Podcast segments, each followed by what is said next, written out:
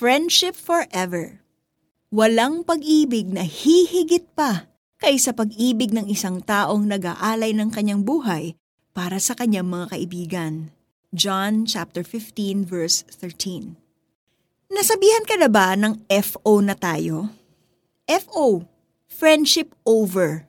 Madalas itong biruan sa magbabarkada, lalo na kapag may ginawang nakakatawa o nakakahiya ang isa sa kanila.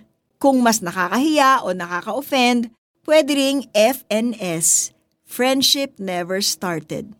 Sadly, maraming friendships ang totoong natatapos dahil sa iba't ibang kadahilanan. Pwedeng mababaw lang ito, nagkapikunan o may hindi sumipot sa usapang lakad, o pwede ring malalim tulad ng pagbabackstab o paninira sa isang kaibigan. Sa mundo ngayon, mahirap na talagang humanap ng mga kaibigang hindi ka sasaktan o iiwan. Realidad ito. Sadyang may mga friendships sa madaling lumamig Sinabi yan sa mga kawikaan, chapter 18, verse 24a. Kung ganon, paano tayo mamimili ng mga kaibigan?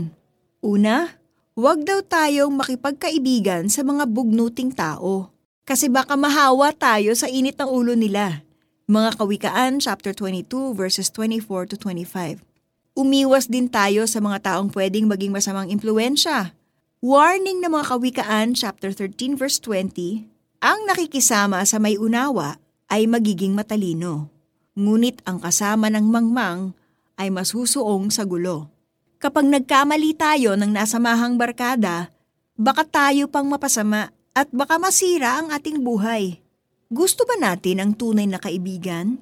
Alam mo, si Jesus ang tunay na kaibigan. Sabi sa John chapter 15 verse 13, walang pag-ibig na hihigit pa kaysa pag-ibig ng isang taong nag-aalay ng kanyang buhay para sa kanyang mga kaibigan. Unang nag-extend ng hand of friendship si Jesus sa atin nang iniunat ang kanyang mga kamay at ipinako ang mga ito sa krus.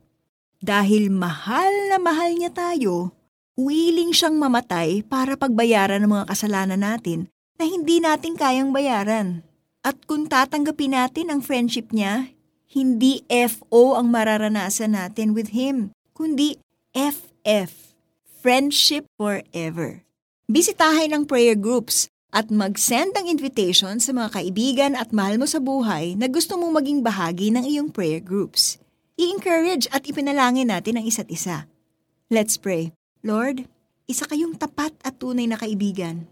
Pinatunayan ninyo ito nang ialay ninyo ang buhay ninyo para sa amin. Thank you dahil panghabang buhay ang friendship na ino-offer ninyo. Tulungan ninyo ako maging mabuting kaibigan sa ibang tao at maipadama rin sa kanila ang pag-ibig ninyo. In Jesus' name, Amen.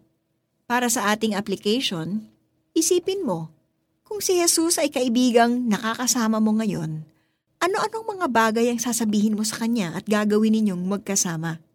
Walang pag-ibig na hihigit pa kaysa pag-ibig ng isang taong nag-aalay ng kanyang buhay para sa kanyang mga kaibigan. John chapter 15 verse 13. This is Miriam Kiambao Roberto. May you have a blessed day.